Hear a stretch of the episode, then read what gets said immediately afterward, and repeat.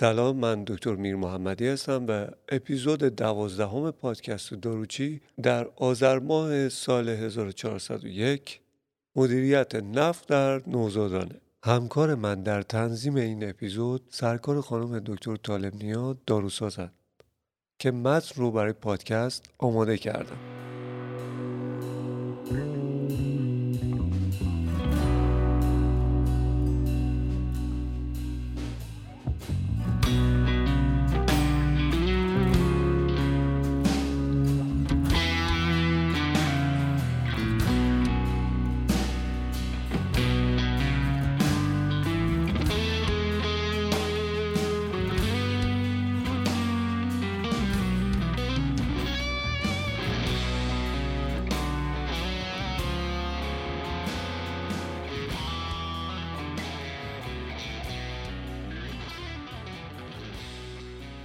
اپیزود قبلی از پادکست داروچی مقدمه بود بر این اپیزود.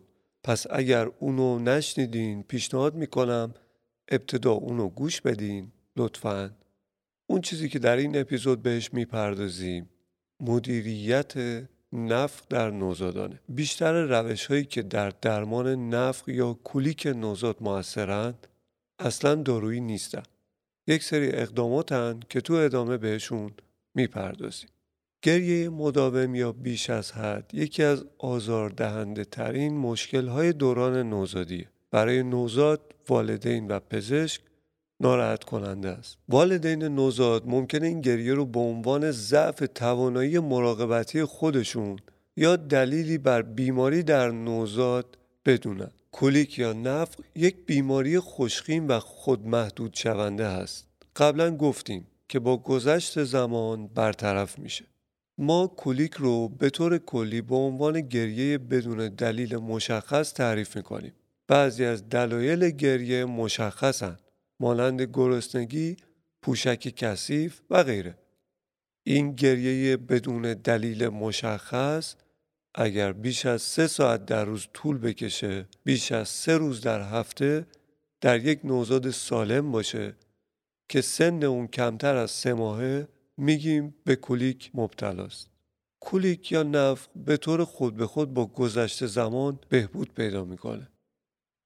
مدیریت کولیک این طور تعریف میشه در واقع یک سری اقدامات اصلاحیه به منظور کاهش گریه و تقویت رابطه نوزاد و خانواده است. اهداف مدیریت کمک به والدین برای مقابله با علائم کودک و جلوگیری از عواقب طولانی مدت در رابطه بین والدین و کودک. حمایت والدین پایه اصلی مدیریت نفخه مداخلات خط اول شامل رسیدگی به مشکلات تغذیه پیشنهاد تکنیکهایی برای آرام کردن نوزاد یا کاهش محرک های محیطی. پیشنهاد می‌کنیم والدین این مداخلات رو آزمایش کنند تا ببینن که در صورت وجود کدام کارآمدتره. هرچند شواهد حمایت از مداخلات خط اول محدوده اما اونها ارزونن بعیده که مزر باشن و ممکنه برای والدینی که در انتظار بهبودی خود به خودی کاری برای انجام دادن اونا سخته مفید باشه. یعنی وقتشون رو اینطوری سپری کنن تا اون بازه کولیک به انتها برسه. چندی مداخله برای کولیک در کارآزمایی های تصادفی سازی شده ارزیابی شده.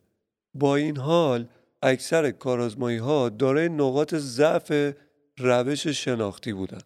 به عنوان مثال حجم نمونه کوچک بوده یا کور کردن مطالعه ناکافی بوده. فقدان شواهد پشتیبان قوی برای هر یک از استراتژی ها همراه با تعداد علل پیشنهادی ممکنه پزشکان رو به توصیه انواع مداخلات به تنهایی یا در ترکیب با هم دیگه سوق بده. هر یک از تکنیک های تسکین دهنده ممکنه در برخی از نوزادان یا در یک نوزاد معین در برخی مواقع موثر باشه. اما هیچ یک از مداخلات برای همیشه کارساز نیستش. حمایت والدین و آموزش. حمایت والدین پایه اصلی مدیریت کلیکه ممکنه بر نحوه نگاه والدین به توانایی خود در مراقبت از فرزند تأثیر بگذاره. جنبه های مهم آموزش و حمایت والدین اینا هستن که میگم انتقال این مفهوم که کولیک یا نفخ شایعه و معمولا در سه تا چهار ماهگی خود به خود برطرف میشه. پس نکته اول درک این موضوع که نفت تا چهار ماهگی باید تحمل بشه. مورد بعدی اطمینان از اینکه نوزاد بیمار نیست. البته این ممکنه نیاز به پیگیری مکرر از طریق مراجعه به پزشک داشته باشه. جنبه مهم بعدی انتقال این مفهومه که کولیک یا نفت ناشی از کاری که والدین انجام میدن یا انجام نمیدن نیستش چون یک اتفاق بیدلیل و لحظه ایه. جنبه دیگه اینه که بدونین آرام کردن نوزاد دشواره و قطعا شما تمام تلاشتون رو برای آروم کردنش می‌کنید. این مفهوم برای جلوگیری از احساس شکست والدین در والدین ضروریه. جنبه دیگه ارائه نکاتی برای تکنیک های آرام کردن نوزاد. موضوع دیگه تشویق والدین به فاصله گرفتن از نوزاد گریان. مثلا مراقبت نوبتی از نوزاد در دوره‌ای که دچار کلیکه یا درخواست از یکی از اقوام یا دوستان برای نگهداری از نوزاد برای اینکه والدین استراحت بکنن یا اینکه نوزاد گریون رو در گهواره خودش قرار بدن و ازش فاصله بگیرن. همیشه باید یک راه نجات برای خودتون ایجاد بکنید. یعنی یه برنامه از پیش تعیین شده که توی اون یکی از اقوام یا دوستان بتونن در صورتی که والدین احساس ناراحتی می‌کنن وارد عمل بشن جنبه دیگه اینه که احساس ناامیدی عصبانیت خستگی گناه و درماندگی کاملا طبیعی مطالعات بالینی حمایت یا مشاوره والدین برای کولیک نوزاد اون رو مفید دونستن. در یک کارآزمایی بالینی که به شکل کنترل شده به والدین نوزادان دچار نف آموزش داده شد. که چطور با چنین نوزادی برخورد بکنند و پاسخ موثر داشته باشند این موضوع باعث شد که گریه از دو هشت دهم به هشت دهم ساعت در روز کاهش پیدا کنه در یک کارآزمایی تصادفی مشاوره والدین موثرتر از تغییرات رژیم غذایی برای نوزاد بود. گریه در گروه مشاور از سه و دو دهم ساعت به یک و یک دهم ساعت در روز و در گروه تغییر رژیم غذایی از سه و دو دهم به دو در روز کاهش پیدا کرد. مداخله پرستاری در منزل یا تماس با سایر والدینی که نوزادان مبتلا به کولیک یا نفت دارند نیز ممکنه مفید باشه. در یک کارآزمایی تصادفی بر روی 121 خانواده گریه نوزادان به دنبال یک برنامه مداخله خانگی چهار هفته‌ای شامل اطمینان، همدلی، حمایت و وقفه در مقایسه با نوزادانی که مراقبت های معمول دریافت کرده بودند یک و هفت دهم ساعت در روز کاهش پیدا کرد. در مطالعه دیگری روی 92 خانواده پیشنهادهای مراقبتی ویژه توسط یک مشاور غیر آموزش دیده انتقال پیدا کرد. با این حال میزان گریه 51 درصد کاهش پیدا کرد.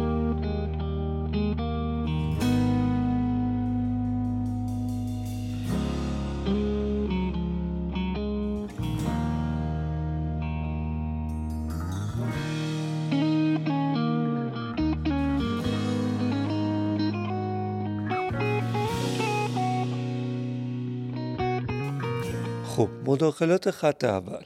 به عنوان مداخلات خط اول برای کولیک ما تغییراتی در تکنیک تغذیه و یا آزمایش تعدادی از تکنیک ها برای آرام کردن نوزاد پیشنهاد می‌کنیم. این مداخلات به برخی از علل بالقوه کولیک به عنوان مثال هوای بلعیده تحریک بیش از حد اشاره می‌کنه. ما به طور کلی تغییراتی رو در تکنیک های تغذیه و تسکین دهنده به طور همزمان آغاز می‌کنیم و تئوری های علت کلیک رو توضیح میدیم که قرار به اونها رسیدگی بشه. اگرچه شواهد حمایت از این مداخلات خط اول محدوده اما اونا هیچ هزینه ای ندارن. بعیده که مضر باشن. تکنیک تغذیه موضوع بعدی تغییرات تغذیه ممکنه برای نوزادانی که کلیک یا نفخ اونها با مشکلات تغذیه‌ای هم همراه مفید باشه این موزلات تغذیه کم تغذیه بیش از حد و آروغ گرفتن ناکافیه شیر دادن به نوزاد در حالت عمودی با استفاده از شیشه خمیده همراه با آروغ زدن مکرر ممکنه هوای بلعیده شده رو کاهش بده. استفاده از بطری های نرم نیز ممکنه به کاهش بل هوا کمک بکنه. البته یه سری بطری هم هستن که نوک نی اینا یه وزنه سنگینی قرار داره باعث میشه همیشه نوک نی در مایه قرار بگیره و بلیدن هوا توسط نوزاد کمتر بشه. تغییرات در روش شیردهی نیز ممکن ضروری باشه.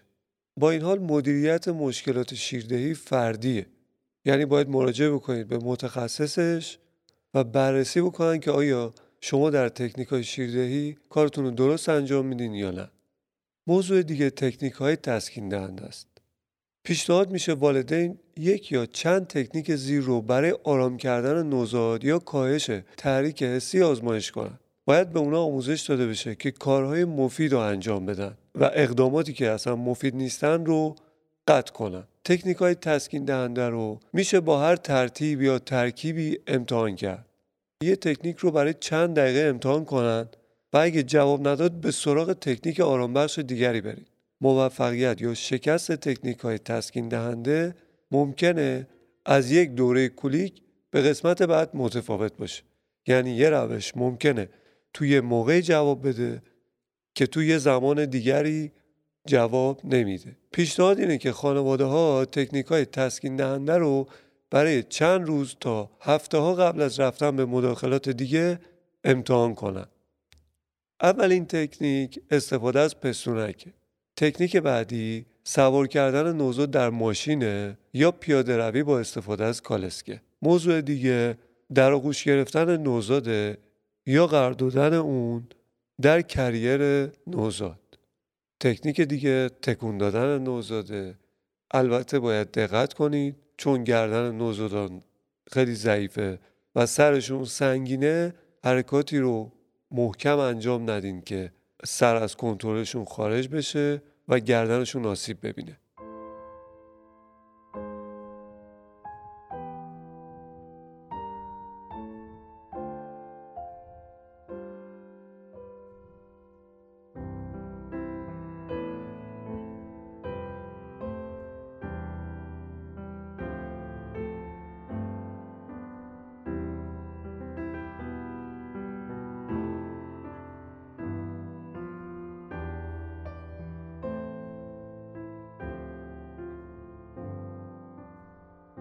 قرار دادن کودک در تاب نوزاد استفاده از حمام آب گرم و مالش شکم شیرخوار همچنین قنداق کردن سالم لگن یعنی فضایی برای خم شدن لگن، خم شدن زانو و حرکت آزادانه پاها وجود داشته باشه در هنگام قنداق کردن.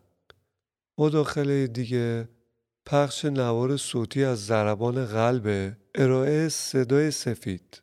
به عنوان مثال جارو برقی خشک کن لباس صدای ضبط شده. ماشین ظرفشویی. حتی تولید کننده صدای سفید تجاری.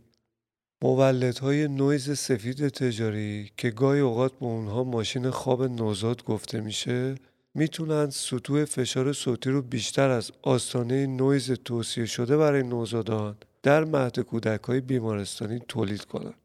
برای به حداقل رساندن اثرات نامطلوب احتمالی بر شنوایی یا رشد شنوایی مولدهای نویز سفید باید تا حد امکان دور از نوزاد قرار داده شود. با صدای کمی پخش بشن و فقط برای مدت کوتاهی استفاده بشن.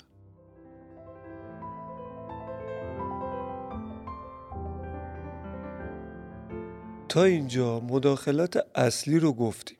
چیزایی که ثابت شده که می‌تونن تا حدودی کمک حال این موضوع باشن و توسط متخصصان پیشنهاد شدن. البته اونها در کارازمایی های تصادفی سازی شده موثر نیستن اما ارزانند بعیده که مضر باشن. والدین رو مشغول می‌کنن و ممکنه به کاهش استراب والدین یا نوزاد کمک کنن. یک مطالعه مشاهده‌ای بزرگ در آغوش گرفتن نوزاد و راه رفتن و تکون دادن اون رو برای آرام کردن نوزاد در سن کمتر از 16 هفته موثر نشون داده. در بخش دوم این اپیزود به تمامی مداخلات اثبات نشده برای رفع کلیک در نوزاد می‌پردازیم. تعدادی از مداخلات دیگه ای که برای کلیک یا نفخ نوزاد در کارازمایی های تصادفی سازی شده با ضعف های روش شناختی یا نتایج متناقض ارزیابی شدن. با توجه به این محدودیت ها این مقاله میگه معمولا این مداخلات برای کلیک پیشنهاد نمیشه.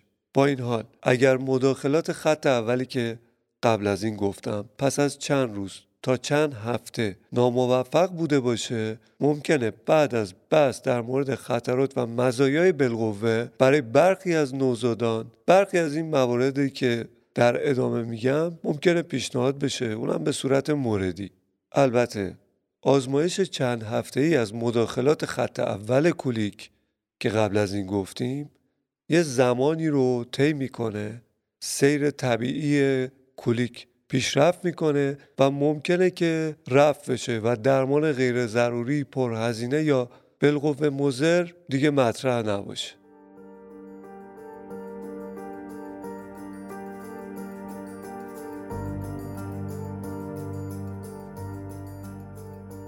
از مداخلات اثبات نشده. یکیش تغییرات رژیم غذایی. آزمایش محدود زمانی در مداخلات غذایی ممکنه برای نوزادانی که به مداخلات خط اول پاسخ نمیدن به ویژه اگه مشکوک به آلرژی به پروتئین شیر گاو باشن ضروریه. تغییرات رژیم غذایی بسته به اینکه شیرخوار از شیر خوش یا شیر مادر تغذیه بشه متفاوته. شیرخوارانی که با شیر خشک تغذیه میشن توصیه میشه که شیر خشک هیدرولیز شده گسترده استفاده بشه. البته استفاده از این شیر خشکا با نسخه پزشک. آزمایش یک هفته ای شیر خشک هیدرولیز شده گسترده. حالا در بازار امریکا رو اینجا اشاره می‌کنه Alimentum Nutramigen ولی خب در ایران Pepti Junior گزینه ای برای یا پپتی آپتامیل گزینه ای برای نوزادانیه که با کلیک تغذیه میشن و به مداخلات خط اول پاسخ ندادن. زیرگروهی از نوزادان مبتلا به کولیک ممکنه آلرژی یا عدم تحمل به فرمول برپایه شیرگاو داشته باشه. اگرچه نوزادان مبتلا به آلرژی یا عدم تحمل معمولا ویژگی های بالینی مرتبط دیگه هم دارن مانند مدفوع خونی، استفراغ، زایات پوستی و غیره. که در اپیزودهای قبلی به طور مفصل بهشون اشاره کردیم. فرمول شیر هیدرولیز شده کامل رو در صورت کاهش در گریه نوزاد میشه ادامه داد. پاسخ به شیر خشک هیدرولیز شده کامل معمولا در عرض 48 ساعت مشخص میشه. در صورت عدم تغییر در علائم نوزاد دوباره برمیگردید به شیر خشک قبلی. دو مرور سیستماتیک در سال 2012 از کارازمایی های تصادفی کوچک با محدودیت های روش شناختی نشون میده که شیر خشک های هیدرولیز شده کامل ممکنه ناراحتی رو در نوزادان مبتلا به کلیک کاهش بده. مطالعات تکمیلی برای تایید این نتایج ضروریه و این نتایج قابل استناد نیستن. مداخله دیگه ای که در تغذیه استفاده میشه بعد از شکست روش هایی که به عنوان خط اول مقابله با کولیکه استفاده از شیر خشک بر پایه پروتئین سویا. برای نوزادان مبتلا به کولیک که با شیر خشک تغذیه میشن تغییر از شیر بر پایه پروتئین گاو به شیر خشک بر پایه پروتئین سویا پیشنهاد نمیشه. مزایای سویا در مقابل پروتئین شیر گاو در پیشگیری و مدیریت کولیک اثبات نشده. مطالعاتی در مورد مقایسه اثرات سویا و شیرهای ضد حساسیت در کاهش علائم کولیک وجود نداره. بر اساس چهار کارآزمایی کوچک تصادفی با محدودیت های روش شناختی که در اونها کور کردن نوع مطالعه ناکافی بوده به این نتیجه رسید که فرمول های پروتئین سویا ممکنه علائم کولیک رو بهبود ببخشن اما در این مورد هم مطالعات بیشتری لازمه. کمیته تغذیه آکادمی اطفال ایالات متحده فرمول پروتئین سویا رو یعنی شیر خوش بر پای پروتئین سویا رو برای درمان کولیک یا نفخ نوزاد توصیه نمی‌کنه. مداخله دیگه تغذیه‌ای استفاده از شیر خشک غنی شده با فیبره.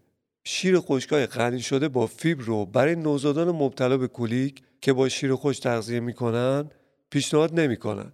در یک کارآزمایی متقاطع تصادفی برای 27 نوزاد ترم که در اون محققین نسبت به مطالعه در واقع blind بودن اما والدین blind نبودن مکمل فیبر شیر پروتئین سویا بر میانگین مدت زمان گریه تأثیری نداره با این حال والدین 18 نوزاد شیر خشک حاوی فیبر رو در کاهش علائم کولیک مفید دونستن.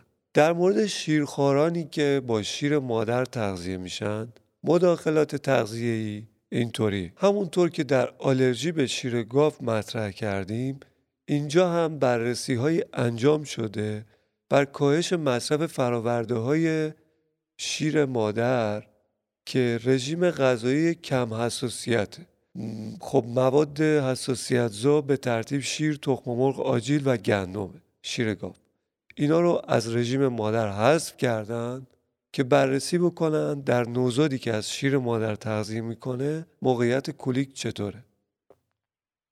به عنوان گزینه‌ای برای نوزادان مبتلا به کولیک در واقع در مادران شیردهیه که به مداخلات خط اول پاسخ ندادن و از طرفی والدین با مشکل کولیک نمی‌تونن کنار بیان زیرگروهی از نوزادان مبتلا به کولیک ممکنه آلرژی به غذای خاص یا آلرژی به شیر گاو داشته باشند.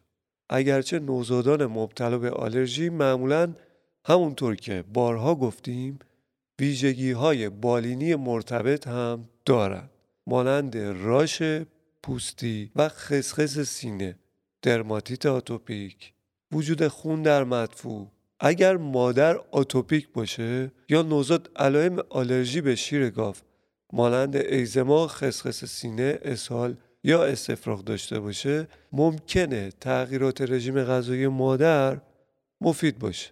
کارازمایی های تصادفی شده کوچک با محدودیت های روش شناختی نشون میدن که رژیم غذایی هایپوآلرژیک ممکنه ناراحتی رو در نوزادان مبتلا به کولیک کاهش بده. اما اینجا هم مطالعات تکمیلی برای تایید این نتایج ضروریه.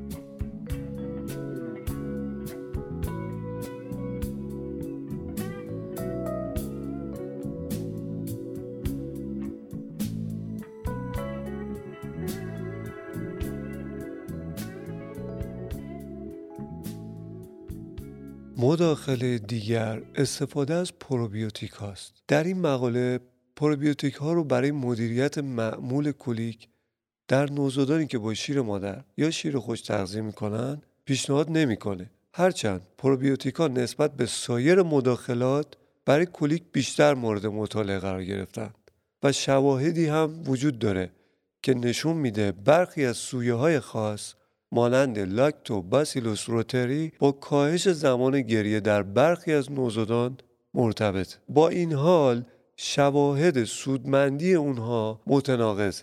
گاهن هم توصیه میشه که بررسی به جهت رسیدن به سویه مناسب در نوزاد ممکنه لازم باشه. یک مشکلی که در مورد این فراورده های تجاری وجود داره اینه که تجزیه و تحلیل دی ای پروبیوتیک های تجاری نشون داده گونه های ذکر شده در برچسب اون چیزی که روی محصول نوشته ممکنه با گونه های موجود در محصول مطابقت نداشته باشه. یه مطالعه رو مثال می‌زنه که مرور سیستماتیک پنج کارآزمایی تصادفی در مجموع 271 نوزاده که پروبیوتیک های سویه های مختلف رو در کاهش گریه ارزیابی کردن. بسته به سوی پروبیوتیک و روش تغذیه نتایج متناقضی به دست اومده. بررسی های سیستماتیک بعدی نشون دادن که روتری در کاهش زمان گریه به ویژه در نوزادانی که با شیر مادر تغذیه میشن مفیده. اما مزیت اون برای نوزادانی که با شیر مادر تغذیه میشن متناقضه و به نظر می‌رسه که از لحاظ جغرافیایی متفاوته. در یک متاانالایز داده های بیمار انفرادی از چهار کارآزمایی تصادفی شامل 345 نوزاد نشون داد که روتری گریه رو کاهش داده. زمان مطالعه 21 روز و مقایسه با دارونما بوده. میانگین تفاوت در تغییر از 25 دقیقه تا 47 دقیقه بوده. البته در کشورهای متفاوت پاسخها متفاوته که میکروبیوم گوارشی قومای مختلف احتمالا با هم متفاوته. استفاده از پروبیوتیکا برای پیشگیری باز هم پیشنهاد نمیشه. مطالعه های مختلفی نشون داده که گاهن می‌تونه فایده داشته باشه و گاهن هم فایده خاصی از خودش نشون نداده.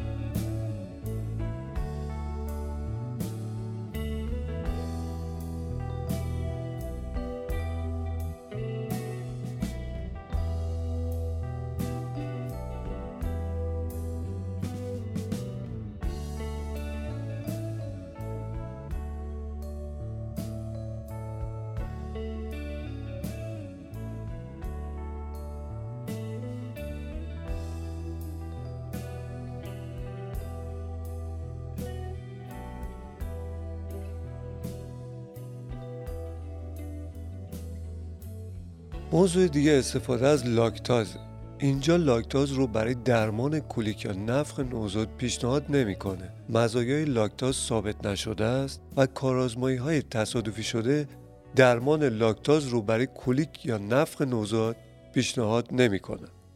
مداخله دیگه غذایی استفاده از ساکاروز یا شکر. در اینجا ساکاروز رو برای درمان کولیک پیشنهاد نمی‌کنه. اگرچه به نظر می‌رسه ساکاروز خوراکی برخی از انواع دردها را در نوزادان کاهش میده.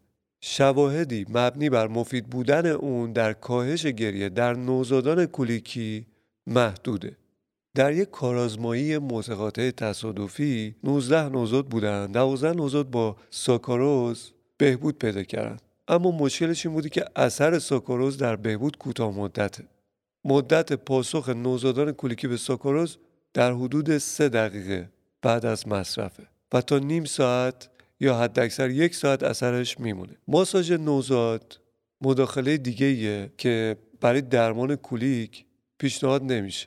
در واقع تو مطالعات مختلف شواهدی مبنی بر سود و ضرر بالقوه در نوزادان کولیکی پیدا نشد. در بسیاری از این بررسی ها چون در یه بازه زمانی این وقایع رخ داده محققان بیشتر اون رو وابسته به طی سیر طبیعی کولیک دونستند که خود به خود به مرور زمان برطرف شده. مورد بعدی سایمتیکونه. قطره دایمتیکون قطره مخت... قطره مختلفی که تجاری برای نفخ نوزاد استفاده میشه مثل کولیکیت، کولیکس، دایمتیکون و امثال اینا که توشون سایمتیکون به عنوان ماده موثر است. این مقاله سایمتیکون رو برای درمان کولیک یا نفخ پیشنهاد نمی‌کنه. سایمتیکون داروییه که باعث میشه های گاز به هم وصل میشن راحتتر و دفع تسهیل میشه. با این حال در سال 2016 مرور سیستماتیک انجام شده که شواهد کمی رو برای حمایت از استفاده از سایمتیکون در درمان کولیک پیدا کردن. سایمتیکون به طور کلی بی خطره فقط ممکنه با لووتیروکسین در نوزادانی که تحت درمان برای کمکاری مادرزادی تیروئید هستند تداخل داشته باشه. در بقیه موارد استفاده ازش خطری نداره.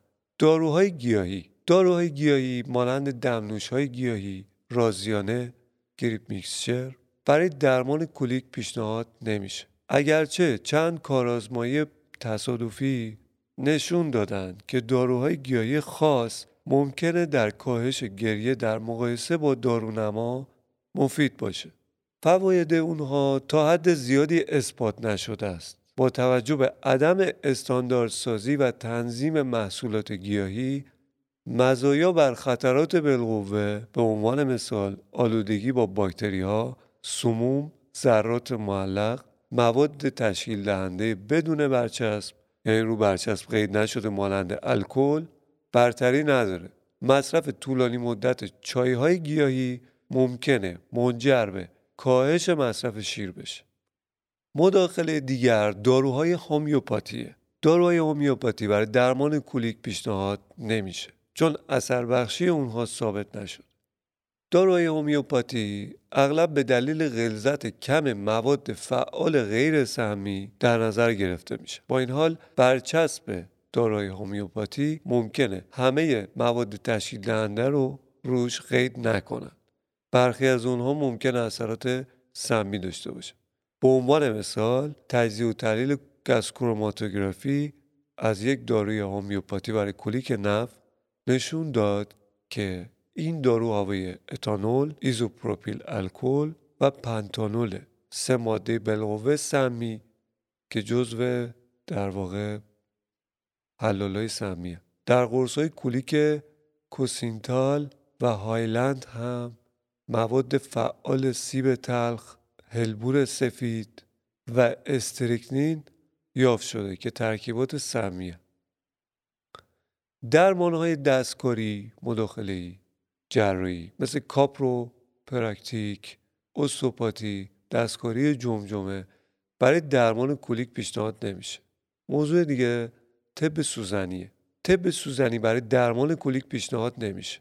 هرچند یک بررسی سیستماتیک به این نتیجه رسیده که طب سوزنی توسط ارائه دهنده آموزش دیده ایمنه. اما شواهد محدودی از فواید اون برای نوزادان مبتلا به کولیک وجود داره. نتایج در اثر بخشی اونها متناقضه و نیاز به مطالعات تکمیلی وجود داره.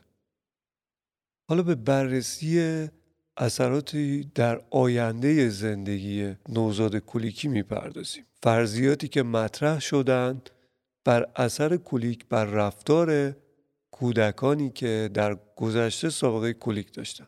یه سری فرضیه ها مطرحی که اینا رو بررسی می‌کنیم اثر کولیک بر خلق و خو و رفتار نوزاد چندین مطالعه نشون میدن که کج خلقی در میان نوزادان با سابقه کولیک شایع تره. در دو مطالعه والدین نوزادانی که قبلا کولیک داشتن کج خلقی مکرر رو در سه و چهار سالگی نسبت به والدین کودکان کنترل گزارش کردند. در یک متاانالایز مطالعات طولی خطر بروز مشکلات رفتاری در دوران کودکی بعد از ادامه داشتن کولیک در پنج ماهگی افزایش پیدا کرد. این خطر زمانی در بیشترین مقدار خود بود که کولیک مداوم با سایر مشکلات تنظیمی مثلا تغذیه، خواب و عوامل خطر روانی اجتماعی همراه بود که ایجاد یک رابطه مناسب رو دشوار می‌کنه. والدین کودکانی که قبلا کولیک داشتند خلق و خوی کودکان نوپایشان را دشوارتر از والدین کودکان غیر کولیکی می‌دونند. در یک مطالعه والدین کودکانی که قبلا کولیک داشتند در سن چهار سالگی کودکان رو احساساتی تر دریافتند نسبت به نوزادانی که غیر کولیک بودند.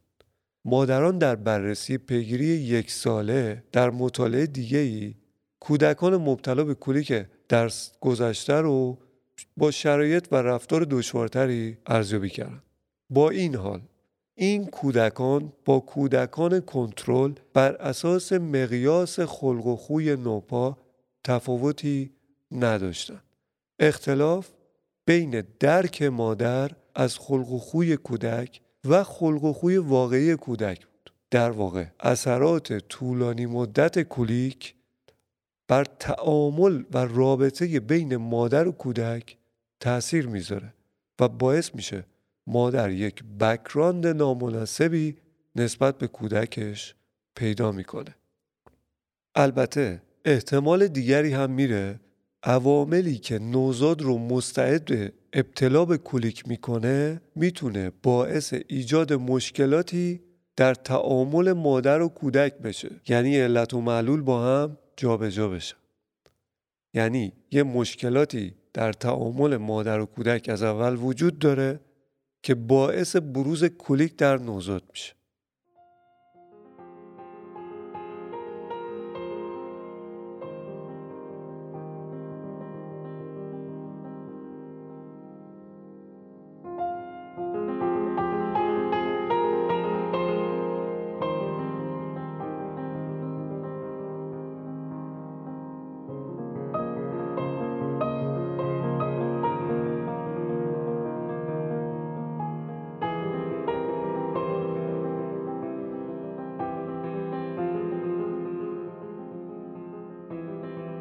در مورد الگوهای خواب کودکان مطالعات آینده نگری برای اثبات ارتباط بین کولیک و ایجاد مشکلات خواب در کودکان انجام شد. اما نتایج متناقض بودند. دلیل تناقض تفاوت ادراک والدین یا تعامل والدین با کودک بین والدینی که نوزادشون در گذشته کولیک داشته و نوزادی که چنین مشکلی نداشته بوده. یک موضوع آینده نگر دیگه فرضیه بررسی عملکرد یک خانواده بوده که وقتی نوزادشون دچار کولیک شدید میشه. ارتباط بین والدین و نوزاد به چه سمتی حرکت می‌کنه؟ این مطالعات نشون دادن که وقتی عملکرد خانواده به یک سالگی نوزاد می‌رسه در خانواده گروه کولیک شدید مشکلات بیشتری در ارتباط با نوزاد تعارضات حل نشده با اون نارضایتی بین والدین و نوزاد و عدم همدلی و انعطاف وجود داره. اما وقتی که کودک به سن سه سالگی می‌رسه کم کم این تفاوت کاهش پیدا می‌کنه و در واقع بین خانواده های کنترل و خانواده نوزادان دچار کولیک در سن سه سالگی تقریبا اختلافی وجود نداره نتیجه اینه که اثرات کولیک بر عملکرد خانواده در اوایل ممکنه وجود داشته باشه اما تا سه سالگی ادامه پیدا نمی‌کنه. مطالعه آینده نگر دیگه در بررسی آسم و آتوپی در نوزادان مبتلا به کولیک این مطالعات نتایج متناقضی رو نشون دادن. در یه مطالعه مختص روی 983 نوزاد از دوران نوزادی تا 11 سالگی پیگیری شدن شیوع کولیک تقریبا 9 درصد بود. هیچ ارتباطی بین کولیک و آسم رینیت آلرژیک تغییر پذیری اوج جریان یا نشانگرهای آتوپی یعنی ایمونوگلوبولین E در کل سرم یا تست پوستی آلرژی در هیچ سنی یافت نشد. در مطالعه کوچکتری یه ارتباطی بین کولیک و اختلال آلرژیک وجود داشت. پس نتایج متناقضه و قابل قابل جمعبندی نیست. فرضیه دیگه که تاثیر در آینده نوزاد داره و آخرین موضوعیه که بهش می‌پردازیم رشد شناختیه به نظر نمی‌رسه کولیک بر رشد شناختی طولانی مدت تاثیر بذاره یک مطالعه آینده نگر روی 327 کودک که در اون مطالعه تقریبا 15 درصد از نوزادان سابقه کولیک داشتند که ویژگی کولیک در اونها بر اساس این کرایتریا بود که گریه های کنترل نشده روزانه بدون دلیل واضح که به مدت دو هفته ادامه پیدا کردن 5 درصد اونها سابقه گریه طولانی مدت داشتند. گریه که در هر دو هفته در هر دو هفته 6 و 13 گزارش شد.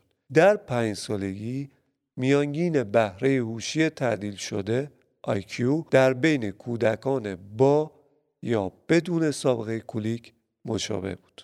خلاصه اپیزود دوازده پادکست داروچی یه بار مرور می‌کنیم چیزایی که گفتیم. کولیک به طور کلی به عنوان گریه بدون دلیل تعریف میشه. که بیش از سه ساعت در روز طول می‌کشه بیش از سه روز در هفته و در یک نوزاد سالم کمتر از سه ماه رخ میده. علائم کولیک در 90 درصد نوزادان در سن 8 تا 9 هفتگی خود به خود برطرف میشه. مدیریت کولیک بر اساس شرح حال معاینه ویژگی‌های خانوادگی و فردی هدف از مدیریت کمک به والدین برای مقابله با علائم نوزاده. و جلوگیری از عواقب طولانی مدت اون در رابطه والد و کودک. پس حمایت والدین پایه اصلی مدیریت کولیکه فراتر از حمایت والدین تغییراتی تو روش تغذیه که گفتیم آزمایش تعدادی از تکنیک ها برای آرام کردن نوزادان مثل مالیدن شکم مثل ایجاد صدای سفید مثل پستونک به عنوان مداخلات خط اول پیشنهاد شده مداخلات دیگه که در ادامه از وسط اپیزود به بعد بهش پرداختیم مثل پروبیوتیک ها، دایمتیکون، قطره های بر پای سایمتیکون، دمنوش های گیاهی طب سوزنی و غیره در کل مورد ارزیابی قرار گرفتن.